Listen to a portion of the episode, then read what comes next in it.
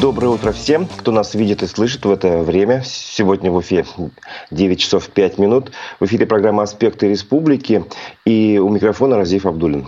Сегодня мы обсудим новости и события э, вчерашнего дня в Башкирии, исходя из публикации прессы. Послушаем комментарии Рамиля Хисамеддинова, автора открытого обращения к Радио Хабирова о судьбе мечети Ар-Рахим. Будет фрагмент программы «Аспекты мнений» с участием журналиста, обозревателя издания «Пруфы» РУ Рамиля Рахматова. Также мы послушаем звонок активисту движения «Стоп Башир ТС» Альберту Рахматуллину и проведем голосование на нашем YouTube-канале. Напомню, трансляция программы идет в Ютубе, в соцсетях Одноклассники и ВКонтакте. Свои вопросы и комментарии вы можете оставлять на нашем YouTube-канале «Аспекты Башкортостан». А, ставьте лайки, делитесь с друзьями ссылками на программу. Этим вы поможете работе нашей редакции. Итак, начнем с обзора прессы. Активиста движения «Стоп Башир ТС» Альберта Рахматуллина задержали в Уфе сотрудники ДПС. А, Альберт Рахматуллин сам рассказал об этом на своей странице в ВКонтакте вчера около 15.30 э, дня. А, вот задержали сотрудники ДПС без каких-либо оснований. Якобы есть ориентировка, которой нет, пояснил он. Остановили мой автомобиль. Примерно через час активист движения э, Иван Апаев рассказал аспектам, что Альберт Рахматуллин звонил ему и сообщил, что он э, находится в отделе полиции номер 6. А, ну, после этого, поздно вечером, вчера мы созвонились с Альбертом Рахматуллиным и попросили рассказать, что же произошло. Давайте послушаем его рассказ. Задержания довольно-таки странные, но прежде надо сказать, что жители многоквартирных домов, у которых отключили газ и которые уже несколько месяцев находятся без горячей воды, провели небольшую, скажем так, акцию, принесли грязную посуду, нестиранное белье к администрации Уфы, требуя решения данной проблемы. Я там записал данное видео, и мы уехали, там буквально были, наверное, минут 10 максимум, и я даже не успел это видео выложить, как позвонил полицейский и попросил приехать меня в отдел полиции номер 6 для того, чтобы взять у меня объяснитель по данному факту. Я пытался ему объяснить, что я не участник данной акции, да, я только там снимал, но он требовал, чтобы я все-таки приехал, на что я сказал, что я не приеду, потому что звонок по телефону, это, как говорится, не повод для того, чтобы выезжать. После обеда в районе трех часов, передвигаясь по проспекту Октября, сзади пристроился экипаж ДПС, через громкоговоритель потребовали, чтобы я остановился. Я остановился, они попросили документы, а мой мой вопрос о причине остановки, они ответили, что якобы машина не состоит на учете в ГАИ. Провели документы, все нормально, попросили страховку, я все показал. В конце уже сказали, что якобы поступила ориентировка на мое задержание доставление в отдел полиции номер 6. Я попросил назвать, что в этой ориентировке, что именно я нарушил, заведено ли какое-то дело в отношении меня. Они ответили, что ничего не знают, это было указание дежурной части. Я отказался, да, сказал, давайте вызывайте руководство, потому что, ну, не бывает такого, что задерживают, не объясняя никаких причин. Соответственно, приехало руководство ГИБДД, он также не предъявил мне никакой ориентировки. Он сказал, что все объяснят в отделе полиции номер 6, вам необходимо проехать туда. Э, я знаю закон о полиции, да, и необходимо все-таки обосновать, да, причину моего задержания, ограничение моей свободы, да, это нарушение моих конституционных прав, прав на передвижение, прав на свободу передвижения. После пятиминутного привлекания уже, ну, включили видео и пытались меня уже, скажем так, спровоцировать на неповиновение требований сотрудников полиции, поэтому я вынужден был согласиться и и проехать в отдел полиции номер 6. Меня продержали там, получается, где-то, наверное, часа полтора. Я отказался от дачи объяснений, сославшись на статью 51 Конституции Российской Федерации. Они вручили мне повестку на 9 число и отпустили. И я считаю, что это незаконное задержание, потому что в итоге протокол не был составлен. То есть я не понимаю, да, почему позволяют сотрудники полиции так грубо нарушать закон, да, Конституцию Российской Федерации, права гражданина на свободу передвижения, ограничили мне свободу на три часа, да, никакого никакого протокола задержания составлен также не было. Не ознакомили меня с административным делом вообще, оно есть или нет, я не знаю. Я не понимаю эти действия сотрудников полиции. Написано в повестке, что необходимо прибыть 9 числа отдельно и 13 числа отдельно в отдел полиции номер 6 для составления протокола об административном правонарушении, ответственность за которое предусмотрено статьей 20.2. Ну, я считаю, что это давление властей на, на меня, на мою общественную деятельность, на мою правозащитную деятельность. Это был активист движения «Стоп Башар ТС» э, Альберт Рахматуллин. Он рассказал о своем вчерашнем задержании. Добавим, что статья 20.2 э, Кодекса об административной ответственности – это нарушение установленного порядка организации либо проведения собрания, митинга, демонстрации, шествия или пикетирования. В связи с этой ситуацией давайте проведем голосование на нашем канале в Ютубе «Аспекты Башкортостана» с таким вопросом. А, мы уже окончательно скатились в полицейское государство. Если вы считаете, что да, верх закона – это указание сотрудника полиции, и неважно, как именно по закону надо проводить задержание, полиция всегда права, тогда голосуйте «да». Если вы считаете, что еще есть надежда на правовое решение разных проблем, что нарушать закон правоохранителям тоже нельзя, и рано или поздно за это а, он будет наказан, да, ваш вариант значит нет. Голосуйте на нашем YouTube-канале «Аспекты Башкортостан». А, вопрос, мы уже окончательно скатились в полицейское государство? Да или нет, ваше мнение? Добавим к этой теме, что уже поздно вечером появилось видео об акции, о которой говорил Альберт Рахматуллин. Она называется «Дай кипяточку» или «Бунт грязных кастрюль». Вы можете посмотреть сами это видео на его странице ВКонтакте. Продолжим обзор прессы. Парламент Башкирии предлагает установить запрет на рекламу услуг по уклонению от призыва. Депутаты Госсобрания Республики планируют внести в Государственную Думу поправки в федеральный закон о рекламе, сообщили в Госсобрании. Законопроектом предлагается запретить рекламу услуг по содействию освобождению граждан от исполнения воинской обязанности, сообщил спикер башкирского парламента Константин Толкачев. Сегодня информационное пространство наполнено агрессивной рекламой такого рода, пояснил он. Различные коммерческие структуры обещают, что за деньги окажут уклонистам необходимые юридические или медицинские услуги и помогут им на законных основаниях избежать призыва. А, спикер парламента еще пояснил, что уклонение от прохождения военной и альтернативной гражданской службы уголовно наказуемо. За неисполнение обязанностей по воинскому учету, уклонение от медицинского обследования предусмотрена административная ответственность. Реклама соответствующих услуг фактически подталкивает людей к правонарушению, считает он. Мы предлагаем запретить такую рекламу с тем, чтобы ограничить ее негативное влияние на военнообязанных граждан и на ход призывной кампании. Конец цитаты. Если предложение башкирского парламента будет принято, то нарушителям закона грозит административная ответственность в виде штрафов. А, для граждан от 2 до 2,5 тысяч рублей, для должностных лиц от 4 тысяч до 20 тысяч, для юридических лиц от 100 тысяч до 500 тысяч рублей. Вот такая мера наказания предлагается. А, памятник Муртазе Рахимову планируют установить перед зданием Государственного собрания в Уфе. Об этом а, вчера в своем телеграм-канале сообщил глава Башкирии Ради Хабиров. Он рассказал, что готов проект указа об увековечении памяти Муртазы Рахимова. Этот указ он передал его вдове, чтобы как бы с ней посоветоваться. В общественно-политическом центре Госсобрания Муртаза Рахимов принимал важнейшие решения, и декларация о суверенитете там принималась, и присягу он там принимал как президент, пояснил Ради Хабиров – Именно на этом месте мы планируем поставить памятник первому президенту, сказал глава региона. По его словам, предложено назвать Башкирскую академию государственной службы управления именем Муртазы Рахимова. Это будет очень символично и правильно, потому что Муртаза Рахимов формировал систему управления республикой, пояснил Ради Хабиров. Также он сообщил, что в указе предлагается назвать именем Муртазы Рахимова одну из новых улиц в Уфе. А, а текст указа планируется опубликовать в следующий понедельник, то есть в ближайший понедельник, 13 февраля.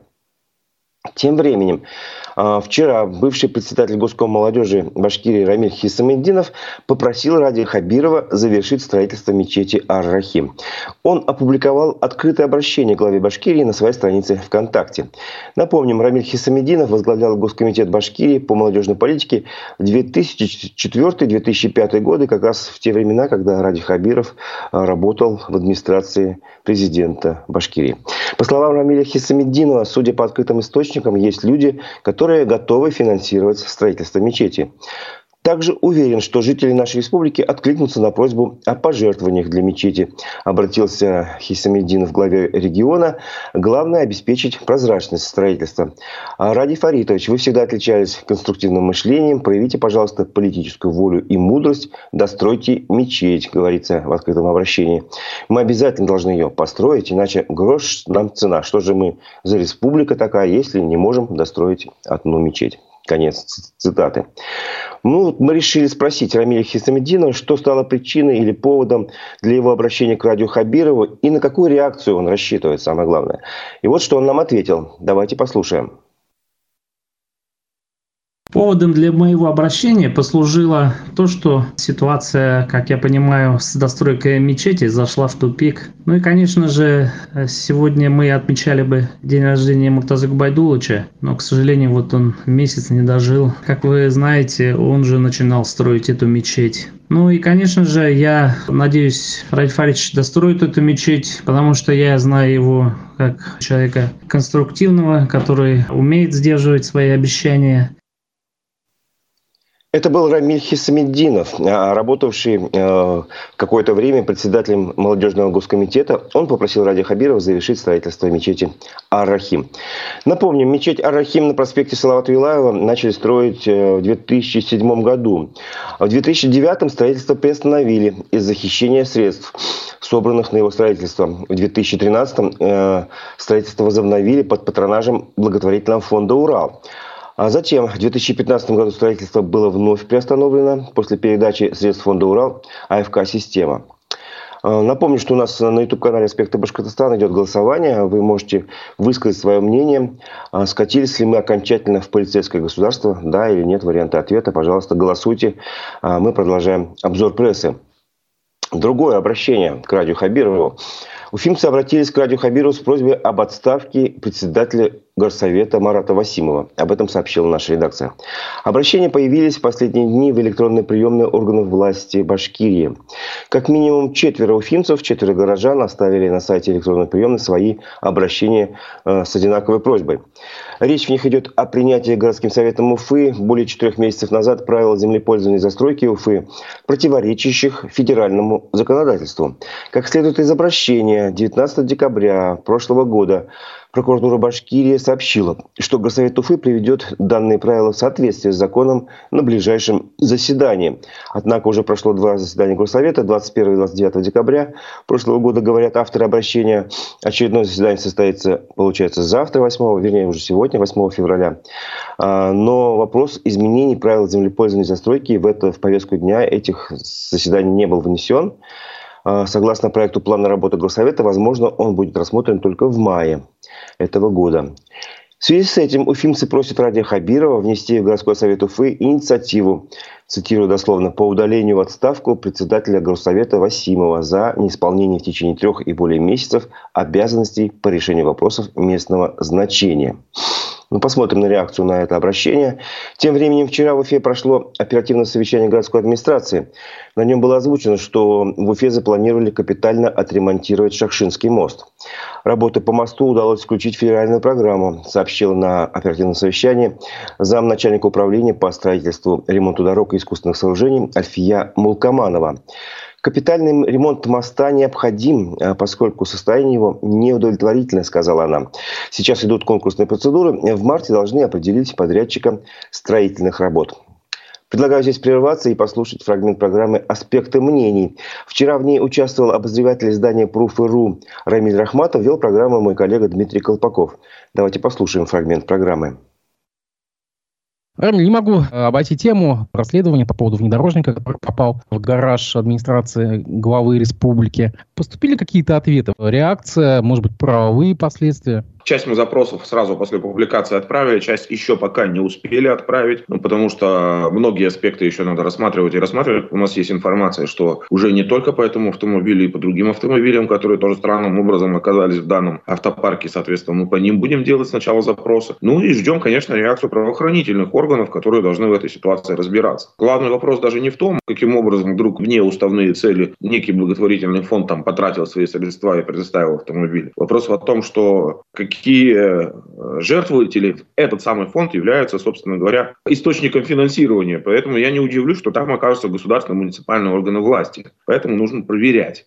Удивительная, скажем так, тишина и раздражение, молчание. И вот наша власть, а, наша власть имущие, они настолько предсказуемые и читаемые, что ты, даже когда создаешь или пишешь какой-то материал, ты уже знаешь, какая будет реакция. Так вот, я говорил, что реакция на данную публикацию, на то, что мы там потом в YouTube выкладывали, говорили, будет, власть будет стыдливо молчать или делать вид, что она не слышит, не видит и ничего не произошло. Вот эта оглушительная тишина с их стороны говорит о том, что на самом-то деле их очень сильно задело, потому что есть за что задевать, потому что это, во-первых, это форменный позор, реально форменный позор, а во-вторых, э, ну да, более глубокие вопросы. Если мы сейчас начнем задавать э, вопросы про финансирование, подчеркиваю, про гранты, про субсидии, про так далее, как они распределяются, кому они распределяются, и будем всякие вот эти около государственные благотворительные фонды будем рассматривать, там выйдет, что вопрос не в каком-то внедорожнике, а, возможно, в миллиардах рублей. Опять же, у нас на прошлой неделе а, оказался в центре скандала некий певец Эльвин Грей, да, а давайте вспомним, ребят, а как он потратил там 30 миллионов грантов главы республики или прочее. Вопросов на самом деле много, они гораздо шире, поэтому власть пока, они не знают пока реагировать как. Они Уточни, могут пожалуйста, вот ты сказал, э, всплыли еще какие-то машины, а что это за машины, сколько их? Мне нужно проверить несколько автомобилей, мне там их номера и вины все выслали, но нужно просто их пока проверять, как они оказались в автопарке. Более того, по моей информации, там множество автомобилей, которые, извиняюсь, попали туда не совсем так, как они должны были попадать через госзакупки прямые, там, торги и прочее, прочее. Еще раз говорю, эта история не первого дня, потому что начиналась она для нас давно еще, когда мы узнали, как э, закупался и потом бронировался и тюнинговался автомобиль Мерседес. Это еще при Хамитове, это было за счет Башспирта, да. Опять же, когда мы писали про этот автомобиль, да, вот про данный Land Cruiser 300, по странному совпадению, зачем ты себе точно такой же Land Cruiser 300 решил купить санаторий Янгантаун, на котором явно никто не собирался там ездить, и который явно должен был остаться в Уфе. Ингантаутский Land Cruiser, он сейчас где? Или это, это все одна и та же машина? Нет, это абсолютно разных автомобилей, просто они очень схожи. И очень похоже, что санаторий Ингантау пытался приобрести этот автомобиль явно не для нужд санатория самого себя.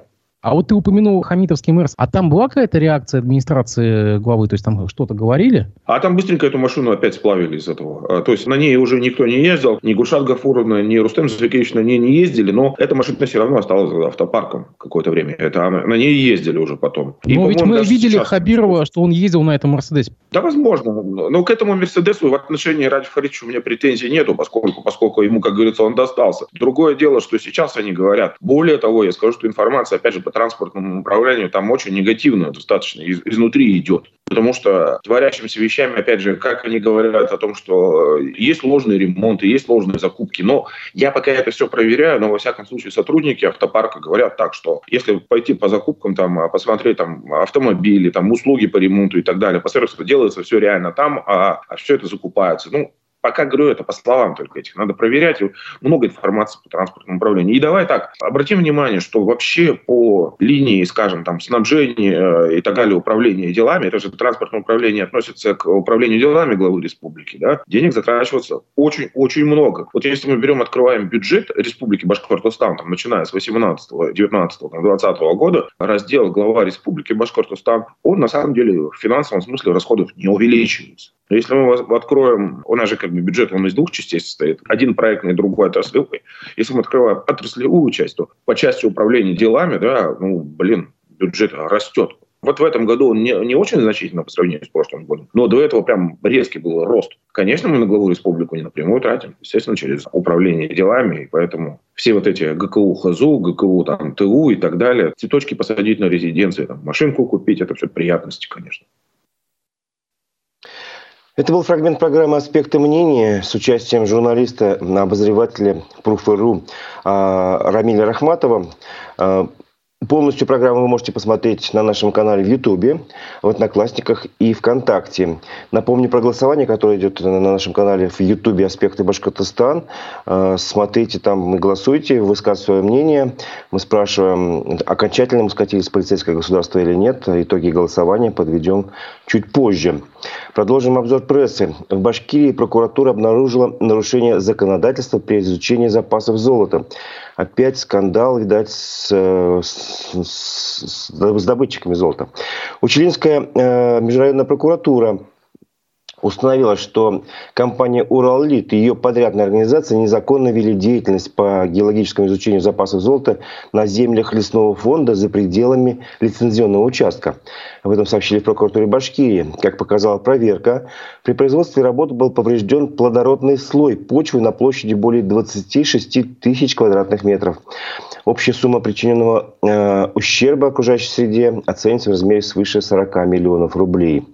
Сейчас возбуждено уголовное дело по статье за нарушение правил охраны окружающей среды при производстве работ. Кроме того, Межрайонная прокуратура обратилась в суд, чтобы суд обязал предприятие организовать рекультивацию нарушенных земель. Напомню, что это уже не первый случай, когда вот такие вот фирмы по золотодобыче увлечаются в нарушении правил, э, нарушение законодательства.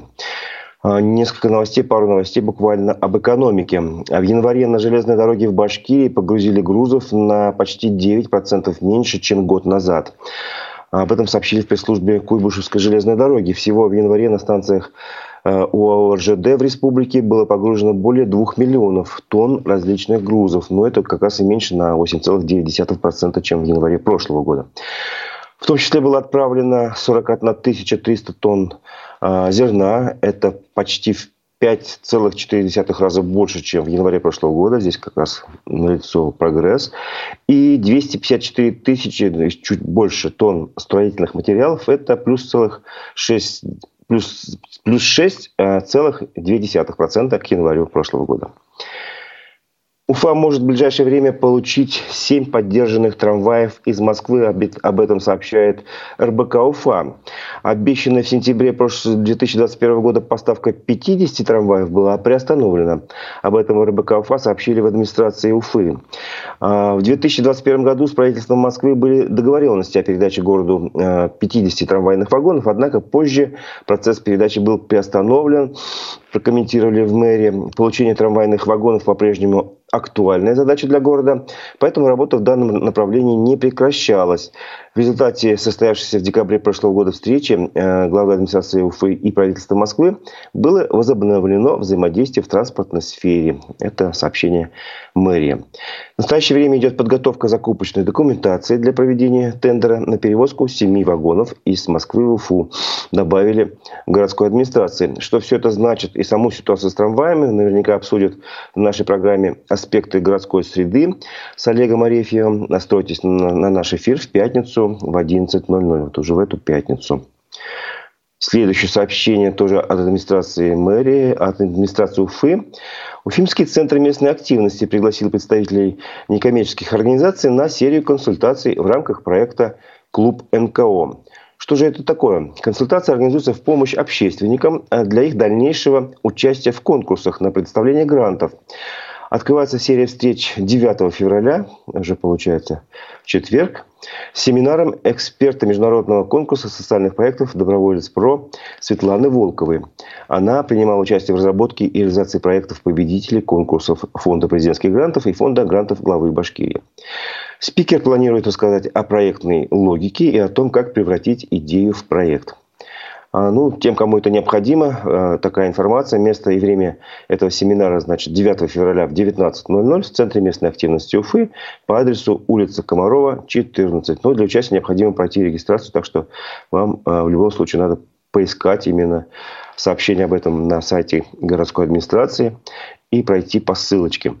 Напомним, до 15 марта включительно можно представить заявку на и свой проект на второй конкурс грантов президента России на развитие гражданского общества и до 2 марта включительно уже на конкурс грантов главы Башкирии на поддержку некоммерческим организациям. Итак, напомню, что у нас шло голосование. А сейчас мы подведем итоги на, на нашем YouTube-канале Э, аспекты Башкортостана. Мы спрашивали, мы уже окончательно скатились э, в полицейское государство. Э, опрос мы теперь завершаем. И вот каковы его итоги. Да, считают, что мы уже в окончательно в полицейском государстве 77% опрошенных, соответственно, нет. Еще питают надежды, что у нас правовое государство, это 23% опрошенных. Вот такие, таковы итоги голосования. Спасибо всем, кто принимал участие в нем. А, напомню, что у нас а, в 11 часов сегодня в нашем эфире программа Digital Среда. Ее ведущий Владимир Барабаш и Константин Акаемов познакомят вас с новостями в сфере digital и маркетинга и обсудят эти новости. Так что подключайтесь к нашим эфирам в Одноклассниках, ВКонтакте, а, на канале Аспекта Башкортостан в Ютубе. В 14.00 в нашем эфире программа Аспекты мнений. Его участником станет маркетолог и предприниматель из Уфы Гульнара Галеева. Она переехала во Францию в прошлом году, одна с двумя детьми, теперь помогает переезжать туда другим а, семьям из России, Украины, Беларуси и Казахстана. Так что поговорим с ней о жизни за границей. Одним словом, оставайтесь с нами. Я с вами прощаюсь до 14.00. Всего доброго, до новых встреч в эфире.